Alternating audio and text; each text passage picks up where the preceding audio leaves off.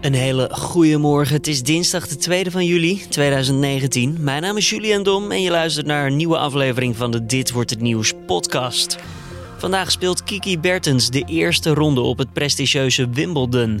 De nummer 4 van de wereld schopte het vorig jaar tot de kwartfinales en ze hoopt dat dit jaar te evenaren. Uh, ze zal eigenlijk wel uit zijn op revanche op Wimbledon, want uh, op de Australian Open uh, begin dit jaar werd ze al in de tweede ronde uitgeschakeld. En op Roland Garros moest ze in de tweede ronde opgeven door ziekte. We praten straks verder met tenniskenner van nu.nl Jasper van Vliet. Eerst kort het belangrijkste nieuws van nu. Kanker was net als in voorgaande jaren de meest voorkomende doodsoorzaak in Nederland. Bijna 47.000 mensen stierven aan de ziekte in 2018. Dat is volgens het Centraal Bureau voor de Statistiek 30% van alle sterfgevallen. Mannen kwamen vaker te overlijden door de ziekte dan vrouwen. Vrouwen gaan daarentegen vaker dood aan hart- en vaatziekten of door ziekten van het zenuwstelsel, zoals dementie en Alzheimer. Dat zou grotendeels komen doordat vrouwen ouder worden dan mannen. Er moeten meer asielzoekerscentra komen in het westen van Nederland. Daarvoor pleit de bestuursvoorzitter van het Centraal Orgaan Opvang Asielzoekers, het COA, in het AD. De verdeling van locaties zou eerlijker moeten volgens de organisatie. Nu zijn er nog relatief weinig opvanglocaties in het westen te vinden, namelijk slechts zo'n 15 van de in totaal 70 stuks. Ook pleit de organisatie voor een aparte locatie voor asielzoekers die uit veilige landen komen, zoals Marokko of Algerije. Volgens de bestuursvoorzitter moet zo'n locatie meer een gevangenisachtige setting krijgen, zegt hij in de krant. De Amerikaanse president Donald Trump wil graag de militaire macht van de VS laten zien op de 4th of July. Dat is de Amerikaanse onafhankelijkheidsdag. Er moeten tanks komen te staan op de National Mall in Washington en vliegtuigen moeten overvliegen. De National Mall is de bekende groene strook tussen het Capitool en het Washington Monument. Onder meer bekend van de inauguraties van Amerikaanse presidenten. And I'm going to be here and I'm going to say a few words and we're going to have planes going overhead, the best fighter jets in the world and other planes too. And we're going to have some tanks stationed outside. Trump wil al militaire parade houden sinds hij in 2017 de militaire parade in Parijs op de Franse feestdag 14 Juillet bijwoonde. Een eerder geplande parade op Veteranendag in het najaar van 2018 werd door zijn regering uitgesteld nadat de geplande kosten waren opgelopen tot ruim 90 miljoen dollar.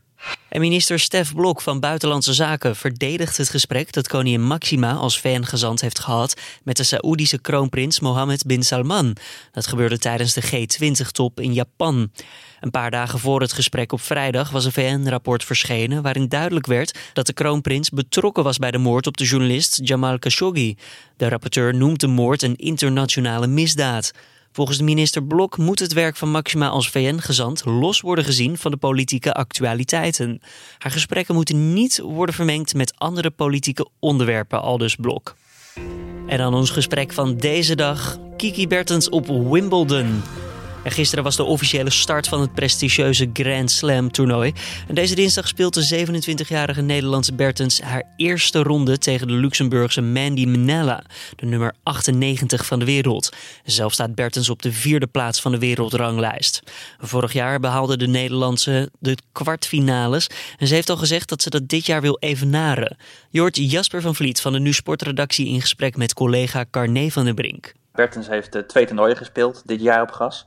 Begin deze maand eh, kwam ze voor eigen publiek in actie in Rosmalen.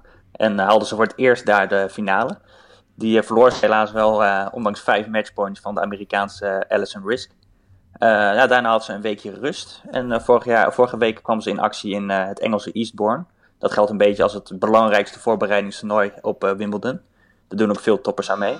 Daar haalden ze de halve finales. En dan ging ze binnen een uur onderuit tegen Carolina Pliskova. Dus uh, dat was dan een beetje een wrang einde aan dat toernooi. Maar ze kan terugkijken op een uh, goede voorbereiding. Want ze wilde eigenlijk vooral veel wedstrijden op gras spelen in aanloop naar Wimbledon. En daar heeft ze met negen wedstrijden in het enkelspel uh, wel echt aan voldaan. Ja, ik kan me vooral die, die finale van Rosmalen herinneren. Ik heb die live gekeken en ik dacht elke keer: oh, kom op, je staat zo ver voor, maak het nu af.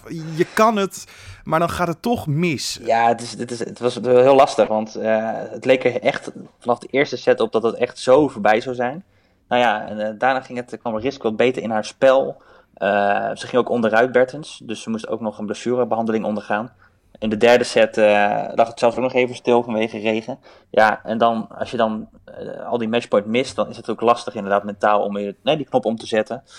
en Rich komt steeds beter in haar spel. dus ja, dat ik denk dat het een beetje ja, een pechgeval was. Ja. Nou, los van natuurlijk dat ze die prijs niet omhoog heeft kunnen houden in Rosmalen. Er staat op de nummer 4 van de wereldranglijst. Kan jij dit succes van haar verklaren? Nou ja, het is inderdaad een uh, bizarre ontwikkeling die, uh, die Bertens heeft doorgemaakt. En die eigenlijk al een paar jaar geleden echt is ingezet. Ze was, uh, ik, denk, ik denk dat de belangrijkste twee aspecten daarvan zijn denk ik mentaliteit en het feit dat ze echt allround is geworden. Vroeger kampte ze een beetje met faalangst en speelde ze helemaal niet voor, wilde ze eigenlijk helemaal niet voor, voor veel publiek spelen in een groot stadion of dat soort dingen. Daar was altijd een beetje, een beetje bang voor. Maar met behulp van uh, coach uh, Raymond Sluiter is ze daar, uh, is daar echt eigenlijk volledig van af. Tenminste, niet helemaal, maar wel voor een heel groot deel. Ze heeft mentaal hele grote stappen gemaakt. En dat heb je ook al kunnen zien de laatste tijd. Ja, en daarna stond ze eigenlijk altijd bekend als, als gravel. Iemand die eigenlijk alleen op gravel goed kon presteren. Maar ja, daar is ze nu al, van dat imago is ze al een tijdje af nu. Ze kan eigenlijk ook hardcore, kan ze prima uit de voeten. En vorig jaar toonde ze op Wimbledon al aan, ook gewoon goed op gras te kunnen spelen. Want ze bereikte daar eh, vorig jaar de kwartfinales. Dus eh, ja, eigenlijk is ze gewoon heel allround geworden. En dat, uh, dat is haar ja, dat is haar sterke punt op dit moment. Nou, ik heb op een blauwe maandag ook op tennis gezeten. Uh, dat was uh, zeker niet zo succesvol als Kiki Bertens.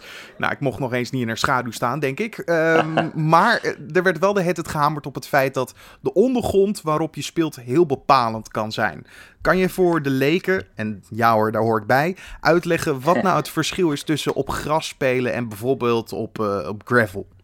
Nou ja, het belangrijkste verschil is dat de bal op gras uh, niet zo hoog opstuit als op gravel. Dat betekent onder meer dat topspin een effect dat spelers aan de bal meegeven om de bal op de helft van de tegenstander zo hoog mogelijk op te laten stuiten. Dat uh, dat effect niet zo goed werkt als op gravel. Dat werkt beter op gravel dan op gras. Daarentegen kan de service wel een extra wapen zijn. Want de bal schiet op gras ook sneller door dan op gravel. Omdat het een gladdere en dus ook snellere ondergrond is. Dus als jij een sterke service hebt, dan, uh, dan is dat echt een pluspunt. Dan heb je gewoon een sterk wapen te pakken. Uh, nou ja, Bertens heeft een, van iedereen in dit WTA-circuit de meeste aces geslagen op dit moment. Uh, dus dat, is, dat kan voor haar echt een belangrijk wapen zijn op, uh, op Wimbledon. Hoe kijkt zij eigenlijk naar dit toernooi? Is ze er een fan van? Nou, uh, niet zo. het is, Wimbledon is voor veel mensen juist wel, hè, vanwege het historische karakter, een, een geweldig Grand Slam toernooi. Maar zij houdt toch meer van gravel. Dat zal altijd blijven. Ondanks dat ze zich wel echt uh, sterk heeft ontwikkeld op gras. Maar uh, ja, het zal nooit haar favoriete toernooi worden wat dat betreft. Nee, nee, Ja, en ik las in de Volkskrant een stukje over dat ze ook moeite had met de tradities. Maar dat zat wat genuanceerder, toch? Ja, nou ja, ze had inderdaad eerst tegen de Engelse pers gezegd dat ze het allemaal wel mooi vond, die tradities die bij Wimbledon horen, hè, zoals witte kleding spelen en dat soort dingen. Uh, maar daarna bij de Nederlandse pers zei ze dat ze het allemaal wel meeviel. maar goed, uh, ja, dat is... Uh, ja, dat hoort er ook allemaal een beetje bij. En, ja. uh, ik denk dat vooral het spelen op gras, dat, dat is nog, blijft gewoon voor haar, uh, ja, dat vindt ze niet geweldig. Ja, op het moment dat ze een uh, microfoon van Engelse pers ziet, dan gaat ze, zal ze net iets vriendelijker voor Wimbledon zijn dan bijvoorbeeld een microfoon van nu.nl of van de NOS inderdaad. Ja, precies. Ja. En wat kan je me vertellen over de tegenstander van haar in de eerste ronde? ja, ze speelt tegen Mandy Minella, dat is de nummer 98 van de wereld. Ze komt uit Luxemburg is al, uh, is al 33 jaar, is wel een ervaren speelster. Maar heeft nog niet heel veel op haar erelijst staan. Ze won in haar loopbaan uh, nog nooit een WTA-titel, bijvoorbeeld. En bereikte ook nog nooit de laatste 16 van een Grand Slam toernooi. Dus in principe mag dit eigenlijk geen probleem zijn voor Bertens. Uh, om de tweede ronde te bereiken. Nee, nou, dan gaan we naar die tweede ronde. Nou, dan gaan we hopelijk verder. Komen we uiteindelijk bij de, de, bij de grote wedstrijden tegen de grote tegenstanders. Hoe schat jij dan de kans in voor Bertens? Nou ja, de weg naar de kwartfinale ligt wat dat betreft redelijk open. Al in het vrouwentennis op dit moment is het zo dat eigenlijk alles redelijk dicht bij elkaar ligt. Uh, dus uh, best wel, kan, iedereen van, kan van iedereen winnen, wordt wel eens gezegd. Uh, daarentegen is het wel zo dat Bertens in de kwartfinale pas iemand uit de top 10 kan treffen. Dus de eerste vier rondes heeft ze geen last van echt grote speelster. Uh, dus dat, en, in de kwartfinales gaat ze dan mogelijk tegen Petra Kvitova spelen. Dat is wel echt een kandidaat voor de titel ook. Uh, op papier moet ze gewoon in staat zijn om haar prestatie van vorig jaar te evenaren. Toen ze dus de kwartfinales haalde. Uh, ze zal eigenlijk wel uit zijn op revanche op Wimbledon. Want op de Australian Open Begin dit jaar werd ze al in de tweede ronde uitgeschakeld. En op Roland Garros moest ze in de tweede ronde opgeven door ziekte. Dus ja, ik denk dat ze wel gebrand is op een mooi resultaat op Wimbledon. Dat was nu sportredacteur Jasper van Vliet. En dan kijken we nog eventjes wat er verder vandaag te gebeuren staat. Zo praten de Europese regeringsleiders verder over de verdeling van Europese topposities. Eerdere vergaderingen hebben nog niet tot overeenstemming geleid. Zo moet onder meer een opvolger worden aangewezen voor commissievoorzitter Jean-Claude Juncker. En PvdA Frans Timmermans wordt gezien als de grootste kanshebber voor deze prominente post. En het Openbaar Ministerie begint aan de eerste dag van het requisitoire in het hoger beroep tegen Geert Wilders. Het OM verwijt de PVV-voorman van groepsbelediging en van het aanzetten tot haat en discriminatie van Marokkanen op grond van hun ras. De verdenking is gebaseerd op de minder Marokkanen uitspraken van Wilders. De Tweede Kamer stemt naar verwachting vandaag over het onderzoeksvoorstel voor een parlementaire ondervraging over ongewenste geldstromen naar moskeeën. De ondervraging geeft de Kamer de mogelijkheid getuigen onder ede te verhoren. Zo moet er een beeld komen over welke landen en organisaties de gebedshuizen ondersteunen en op die manier mogelijk ongewenste invloed uitoefenen. En het Eindhovense SP-raadslid Murat Memis verschijnt voor een Turkse rechter. Dat omdat hij verdacht wordt van lidmaatschap van de verboden organisatie PKK. Memes mag Turkije niet uit en zijn Nederlands paspoort is ingenomen. De Tweede Kamer wil dat minister Stef Blok zich harder inspant om Memes vrij te krijgen. Dat ziet Blok echter niet zitten, omdat hij zich dan zou bemoeien met de Turkse rechtsgang. Dan nog even het weer van deze dinsdag, de 2e van juli. Het is vandaag flink bewolkt met af en toe zelfs kans op wat regen, vooral in het noorden van het land. En de temperatuur die ligt tussen de 18 en 22 graden en gaat gepaard met een matige tot vrij krachtige wind. Dan nog even dierennieuws op het einde van de podcast. In Noord-Holland zijn namelijk 44 honden gered door de dierenbescherming. De erg verwaarloosde honden werden uit hun huis gehaald waar de eigenaar niet in staat van was om goed voor de dieren te zorgen. Zo hadden ze last van ontstekingen aan de oren, slechte gebitten en zaten de vachten vol met klitten.